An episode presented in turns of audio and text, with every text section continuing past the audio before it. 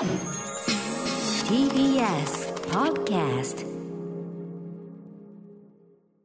時刻は6時30分になりました8月23日火曜日 TBS ラジオキーステーションにお送りしているアフターシックスジャンクションパーソナリティの私ライムスター歌丸ですそして火曜パートナーの宇垣美里です。ここからはカルチャー界の気になる人、物、動きを紹介するカルチャートークですが、今週はこんな企画をお送りしています。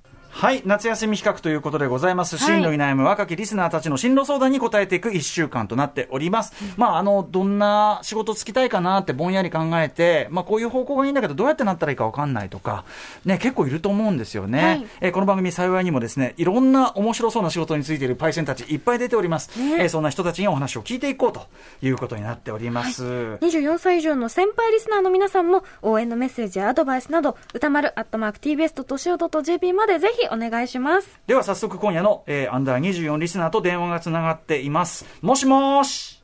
もしもし、よはいもしもしこんばんは。よろしくお願いします。ろしくお願いします。はい、えーお名前をぜひ教えてください。はい、宮城県に住む24歳のおゆきと申します。おゆきさんどうもよろしくお願いします。おはい願いします。ますおゆきさんが今回、えー目指している夢っては何でしょうか？はい、美術館ライターになれたらいいなと思ってます。美術館ライター。いいですねおゆきさん、いや確かにいいよね美術館ライター。いよ、そりなりたいしとなれば。でも一人しか今浮かんでないの。ピンポイントですね。ピンポイントにあの方のお話を伺ってきます。おゆきさんもよろしくお願いします。お願いしはい。ます。お願いします。After Six Junction. 生放送でお送りしているアフターシックスジャンクション。改めまして本日の相談者は美術館ライターになりたいという宮城県の24歳おゆきさんです。おゆきさんよろしくお願いします。よろしくお願いします。はい。えっ、とおゆきさん24歳ということで今はえっ、と身分というか何をされてるんですか？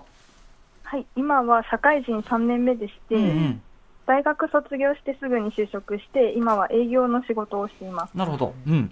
あのどんな感じの会社とかもし差し支えなければはい、あの、オフィスにこうあるようなコピー機とかをこう、うん。販売しているような会社で働いてます。なるほど。なかなか手堅いところですね。はい、えー、3年目。でも結構ねあの仕事順調にこうなんていうのかな慣れてきてみたいな時,、3時じゃ年ないですか？目ちょうど、まあちょっと分かるようになってきてぐらいでしょうか。うん。はい、はい、そうです。はい。そんなおゆきさん、えー、美術館とか博物館好きになったきっかけがあるそうですね。はい、ちょっと複数あるんですけども、うん。まずあの博物館の方なんですけど、私あのもともと学芸員に憧れてまして、はい。あの子供の頃にナイトミュージアムっていう映画を見ていて、であの女性のキャラクターが出てくるんですけども、うんあの子供たちに展示物の解説をしているシーンがあって、はい。でそんな風にこう自分の好きなものを誰かに広められる仕事あの仕事ってとてもいいなというふうに思ってどんな仕事があるんだろうって調べたら学芸員という職業だったっていうので、うんはい、いいですね、学芸員。はいはい。うん。そして、じゃあその方向にこう向かって勉強はされてたんですか、そうですね大学も歴史学科に専攻して、うん学芸員の資格を取るためにその資格が取れる授業も受けてたんですけど、はい。その中でその博物館で実際に研修を受ける授業があって、うん。その学芸員の方と一緒に働いて展示の仕方だったりこうは企画展をこう企画したりだったりそういったへことをしたりーあとはあの大学に博物館があるので、そこでその子どもとやるワークショップだったりはい。あの研究結果をこう子どもと一緒に勉強するようなイベントをこう企画したりしてました。えーあじゃあかなりその学芸員的なと方向にね、ねあの意欲的に進んでたんですね。はいうん。その活動自体すごい楽しそう。はい。なんですけど、うん。その実際に学芸員になるには、こう陰性になって勉強もかなりして、であと、うんまあ、勉強しても狭き門だから倍率が高くてあ、実際になれるかどうかはわからないっていうのを、就活してから気づきまして、そうなんだ。へでーもう間に合わないってなって諦めてうん。就職しました。そうなんだね。結構その実際に美術館に学芸員として入ったりするのは大変なんだ。ねあの方々皆さんすごく狭い門をくぐり抜けた人たちだったんですかそっね。かそっか、はい。えー、まあ博物館とかね、その学芸員っていうのはそうだと。うんあとまあ美術の方も興味あるんですもんね。はい、美術の方はちょっと最近なんですけど、うん大学を卒業してから上野の森美術館で開催されていたゴッホ展に行って、はい。興味を持つようになりました。なるほど、なるほど。そっちはそっちでね、そういうキュレーション的な仕事もありますしね、やっぱね。はい。ということで、おゆきさん、あのーそんな中ですね、美術館ライターというところに興味を持ち始めたのは、いつ頃どんなきっかけでしょうか？はい、あのアトロクの去年の7月13日放送のうん。あのパブリックアートはただだけど、ただの芸術じゃないよ特集で、ええあの浦島もよさんの楽しくてこう熱意のこもった解説を聞いて、はい。こういう職業もいいなというふうに楽しそうだなというふうに興味を持ちました。ピンポイント。ピンポイントきましたね。確かに、もよさんの語り口、最高ですからね。最高ですよ。うん。そういう、という最高な人が来てますんで。ならざるを得ない。おゆきさんのまさに今の夢美術館ライター、えーでございます。ご紹介いたしましょう。えー美術館ライターの浦島もよさんです。こんにちは。よろしくお願いします。はい。あの、おゆきさん、む浦島さんですよ。あもうちょっと感無量です。ねえ、でも嬉しいですね。ね、そうですね。うんで僕らがやった特集がね。改めましては、浦島もよさんのご紹介もしておきましょう。はい。国内外の様々な美術館やギャラリーを訪ね歩いているフリーライター。主な著書に、比較展だけじゃもったいない、日本の美術館巡り、東京の小さな美術館巡りなど、他にもウェブや雑誌、講演やカルチャーセンターでの美術講座講師など、美術の楽しさを伝える活動を精力的に行っていらっしゃいます。はい。あとは、まあ、芸能人ブログ監視とかですよね。そうですね。はい、これは、まあ、あの、プライベートというかね、こういう話をしていて。じゃあ、おゆきさん、ぜひ、あの、もう、時間をいっぱい使ってですね、浦島もよさんに聞きたいこと、もう何でも聞いちゃってください。はい。えっと、まずちょっとざっくりで申し訳ないんですけど、そもそも美術館ライターってどうやったらなれますか、うん。なるかならないか。まあ、あの、なろうと思ったら、今すぐなれます。あの、名刺をすれば誰でもなれるものです。うんただし、仕事が来るか来ないかという話は別っていう感じですね。まあ、その、だから、公的な資格とか、そういうのがあるわけじゃないうんっていうことですよね。そうですねん自分の場合は、あの、芸術学科というところに入って、えっと、美学美術史っていうのを学んで、まあ、学芸員の資格も取ったんですけれども、まあ、あの、おゆきさんのように、あの、修士ぐらいは必要なんですよね。で私、学士で一回、あの、とある美術館最終選考まで行って、落ちたことがあって、はいはい。じゃあ、大学院出たら絶対入れるだろうって思ったんですけど、はい。あの、当時、あの、通ってた大学に大学院がなくうんうん。てできたばっかりだったんで、はい。外の大学院をかなりあの受けたんですけど全部落ちて、え全部落ちてからようやく私そんなに勉強が好きじゃないってことに気づいて いやこりゃやばいなっていうんで、うんうん。ちょっと大学の先生あの芸術学科だったんでけマスコミ系のあのコネがいろいろあったんでとある渋谷の NHK っていうところに契約スタッフそれはもう NHK です。あの、潜り込ませていただいて、それから毎日こう、当時インターネットなかったんで、はが、リクエストはがきの仕分けをする仕事をしつつ、こう、スタジオに、あの、お茶と甘い飲み物と炭酸とかをこう、分け隔てなく買って、運んだり AD さん的な。そうですね。AD のさらにさらにお手伝いみたいな感じ。あと視聴者センターで、あの、受け止めきれなかった苦情を聞くとか。イエーメン。でディレクターさんって大体いないんで、あのデスクの私が、あそのごもっともでございますお叱りをお叱りを受けるっていう仕事を仕事が。もう2年ぐらいして、はい。あのだ団体行動が無理だなって そんな。あの2年で気づいた。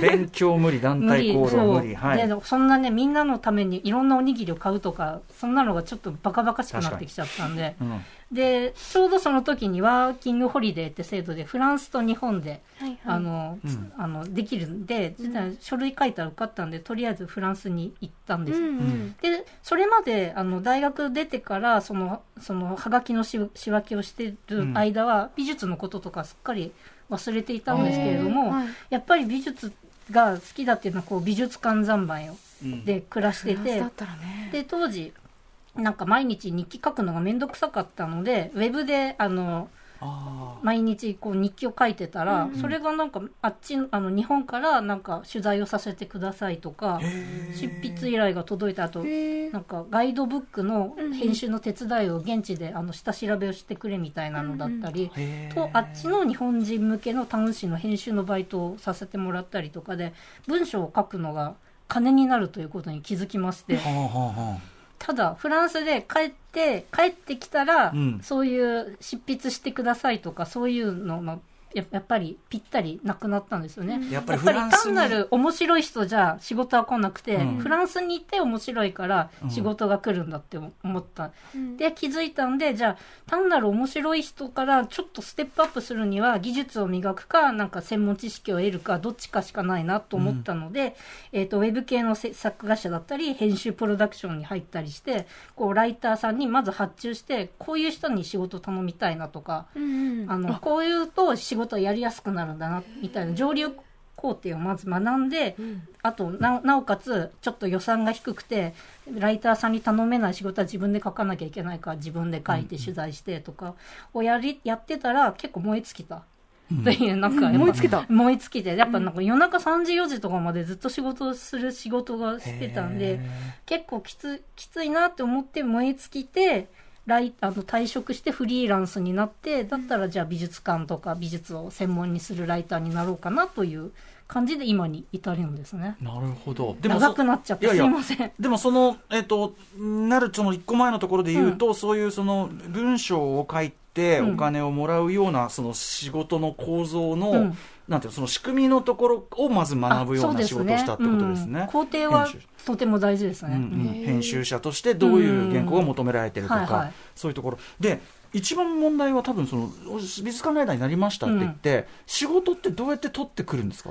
当初はもうあの辞めたばっかりの時は、おお付き合いになったヘンプロさんとかに一斉退職のメールとかを送ったら、そのうちのいくつかが、じゃあ一緒にやりましょうよっていう感じでお仕事をくれるようになって。び美術館ライターでやってきますみたいな、そう宣言をしたんです。そうですね。であの普通の仕事でもここをもうちょっとあの美術館あるからこの取材にこの美術館入れたら楽しいですよとか、うんあの美術の仕事あったらくださいとかあとなんかもうとにかく私落ち着きがない人間なんで美術館のことだったらもうずっと喋ってられますみたいなのをずっといろんな人に必要ないのに言って回ったりあとかアピールしてたアピールはしてますね、うんなるほど。で、まあ仕事がこう来るようになり、うん今に至るという感じでしょうか。はい。おゆきさんいかがですか？あなんかもう、なんていうか、フットワークが軽いからこそなのかなみたそいうな。落ち着きがない。落ち着きがない。あとなんかね、進路を途中で変えることにこう、なんかそんなに躊躇ないのいいですね。あ。そうですね。ね違うと思ったら変えりゃいいっていうねん。そうそううん。いいと思いますよ。今でも私バイトの求人見てますもん 早朝バイトとかいいなとかなんかこの頃朝方になってきちゃったんで、まあ、もよさんのね、この軽やかさいいんだけど。はい。青木さん、どんどん、あの、質問したいことあったら、どうぞ。ありがとうございますんあのであの先ほどのお話でその私は今宮城県でこうんの普通に会社員をしちゃっているので、そのあまりなんかこう東京に出てこう美術に触れる機会というのも少ないですし、うんそのなんていうかこう時間も取れないんですけど、うんそのできれば今の仕事をしつつそのライターの仕事をしたくって、でそういったことってそもそも可能なんでしょうか？不可能ではないとは思いますね。やっぱりでも東京や大阪京都とか展覧会や美術館も多いから仕事の機会はたくさんあるんだけど、でも、とはいうものの東北とか、特に宮城だったらギャラリーや美術館たくさんあるから、その辺を抑えて、なんか東北のアートシーンだったら私みたいな立ち位置を作るのはいいかと思います。例えばさっき言ってたあのパブリックアートの会で聞いてってやってくれてたって言うんですけどせんあのせん宮城県って仙台市があの彫刻のあるまちづくり事業っていうのをやってて、あの他の県とかよりもどこよりもあのパブリックアートとしてあの彫刻がいっぱいあるんですよね。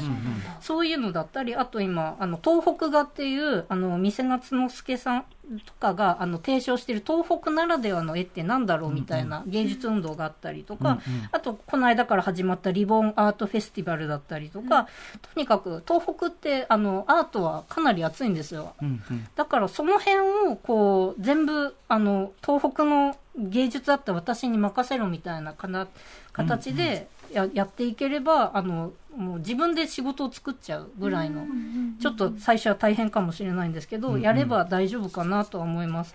たあとでもですねまあそうですね。夕方平日の夜と土日休みだけだとやっぱりこう物理的にその取材の時間が取れないとかやっぱりどこのかしこもやっぱ平平日に取材に来てほしいとかあるからあと美術館の内内覧会とかは月曜がからの昼間か金曜の昼間が多かったりするので、そういうのはちょっと難しいのでどこかでこううまく休休暇を取るとか、なんか兼ね合いをもうちょっとあのしなんだろう。今3年目だったら4年目5年目でもうちょっと休暇を取りやすく、あの会社の仕組みも慣れてくると思うんでうまくそこは乗り切ってうん。あの攻略しちゃってればなんとかなるかなと思います。で並行して自分でもその発信していくっていうことですよね,、うんそうですね。うん。発信するのってやっぱりネットでいいんですか？そうですノノートとか、あとブログとか今あるし、あとなんかち地域のタウン誌とかに自分で私はこういうのを書けるので書きたいですって売り込みで言っちゃうのもいいかなと思います。うん、やっぱりでも何かしらこっちから発信したり働きかけないとフリーランスは、そうですね。っていうのはありますよね。うん。うん、大木さんいかがでしょう？そうですね、まずは私、何もどこにも書いてはいないので、ん。まずそこからちょっと始めてみようかなと思いました。いいと思い発ます。信してね。ねえはい、それはしやすいもんね、うん。さんさらにもうどんな質問でもいいんで、ういいですん、か？あとあの、ちょっと3人に聞きたいんですけど、う。んそのぶ文章力というところで、その文まずもう自分の文才がちょっと不安で、その文章力を鍛えるためにはどういうことをすればいいのかなというのを聞きたいです。はい、じゃあ浦島さん。まず営業の経験をされてるんだったら、チラシを自分で作るとか、うん。お客様へのプレゼンの資料とかでまず文章を磨いてその伝わりやすさその製品の伝わりやすさ何か何なのかっていうまずコピーから考えるのがうん。楽で、あと平日の時間があるんだったら私テープ起こしのあの内職をやってまして、うんうん。そしたらいろんな雑誌会社からこうなんだろうライターさんがインタビューをしてる、はい。あの音声が届くんですよ、はい。それ守秘義務だから内容言えないんですけど、えでもそれはすごいめめちゃめちゃあこうやって聞くとこう本音が聞き出せるんだとあー。なるかほど。こういうふうに仕事を進められるんだっていうのはありますね。あと語彙がボキャブラリーが増える。あのうんうん。聞いたことない言葉がなんだか分かんなくてそこからいろんな世界が広がっていったりとか。書き起こしはね重要ありますからね、うん。あの今なんかいいかもしれませんね、それで勉強して、うん。なるほどなるほど。へえあの宇垣さんはどうでしょう？どうだろう。でもやっぱり読むことなのかなって思いますよね、そのそれこそ、あの芸術美術系のライターをなさりたいんだったらそういうふうなものの多分文章を読むとそれ用のなんていうかなあの表現方法ってあると思うんですよね、うん。うん。アニメの表現方法もあれば芸美術の表現方法もあるし映画の表現方法はまた別だしみたいな、え。あこういうふうな言い方するんだみたいなのを、えうんうん。そこで学べばもしかして語彙それこそ語彙も増えるのかなって思いますけど、はい。型みたいなやつがうん。見える気がしますね。私はもう全然文章うまくないんでちょっと偉そうなこと言えませんけど、うんあのでもあの例えば放送上とかだとそういうこうなんか台本があってでそれをこう原稿を元にして読んだりするときによくね皆さんにもあの一回音読してみっつって音読すると言葉としておかしいやつとか瞬時にわかるから、あのまあ、僕はこう放送業界というかしゃべりしゃべり言葉のね仕事が多いんで、あの一回、まあ、心でもいいんですけど一回その投資であの音にしてみっていうのはよく言ってますけどね。だから歌丸さんの文章ってすごくリズム感というかリズムがいいですもんね。読み文でございます。やすいというか。悪文でございます。申し訳ございません。まあ人それぞれねあるけど、まあでも文章を読むとかあとさっきのあの書き起こしはなかなか面白い、このライター業という意味ではあれかもしれない。はい。大木さんまだ時間あるんでちょっとどうぞ。あ、ありがとうございます。そうですね、はい。えっ、と、ちょっと社会人についてなんですけど、うん。その、まあ、あの、ちょっと時間の使い方っていうところにもなってくるとは思うんですけど、今結構、あの、仕事が終わった後も家に帰って寝るみたいな生活をしていて、時間の使い方あの例えばあの浦島さんがその社会人だった頃とかに、その会社勤めをされていた頃にその退勤後にどういうふうな一日を送っていたのか退勤後それは NHK 時代は6時半に終わってダッシュで、うん。えっと、代々木八幡駅まで行って、うんその後、えー小田急線で下北沢まで行って、うん。クラブ Q ってとこに7時に間に合ってライブを見るおあおーめっちゃ心配身体機能がここで鍛えられた。ん であの今のあの 一人レースみたいなのしてたん役立ちましたね。一個も無駄になってないね。なってないです。あでもだからそのぐらいその終わった後でもなるだけいろ何かを摂取しようとしていたってことですか、あそうですね。なんか本当にあの10時半に仕事から入って6時半までの8時間の間なんか8時間なんか世の中に置いてかれる気がしてた。やたら焦ってましたねなんか。私はこんなところでハガキを仕分けしてる間にみんなもっと楽しいことをしてるって思うと、うんすごいそわそわしてましたね。なんでかわからないですけど。ねでも仕事疲れて寝ちゃうのも分かるしな、うんわかります。わからんでもない、うん。はい、えー、じゃあ最後にですね、もよさんからおゆきさんにぜひアドバイスお願いします。はい。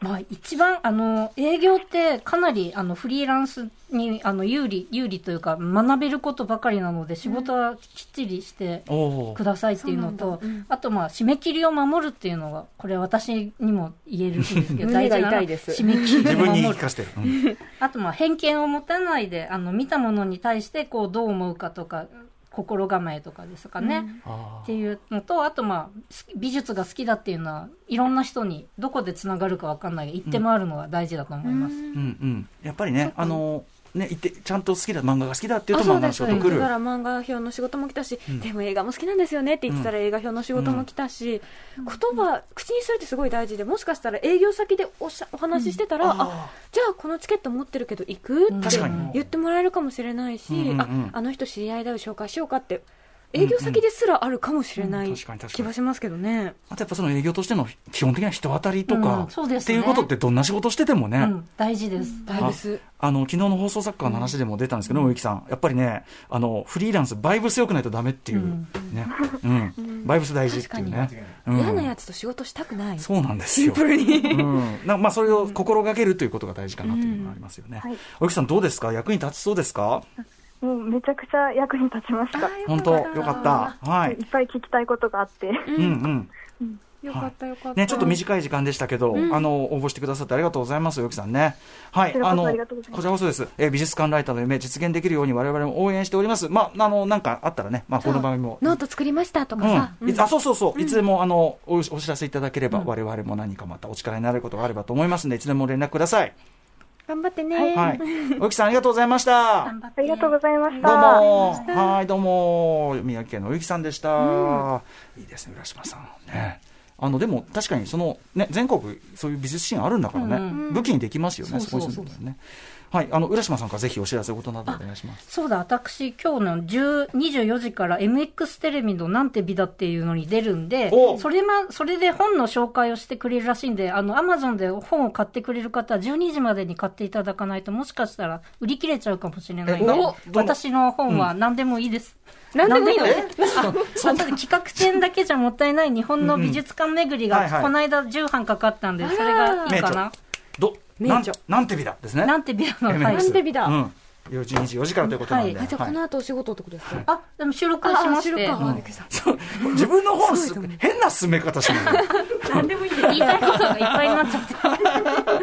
はい、ということで、うえー美術ライターの浦島萌也さんに、えーアドバイスいただきました。浦島さん、ありがとうございました。ありがとうございました青木さんも頑張ってね。えー明日も続きます、アトロコアンダー24真夏の進路相談でした。After Six Junction.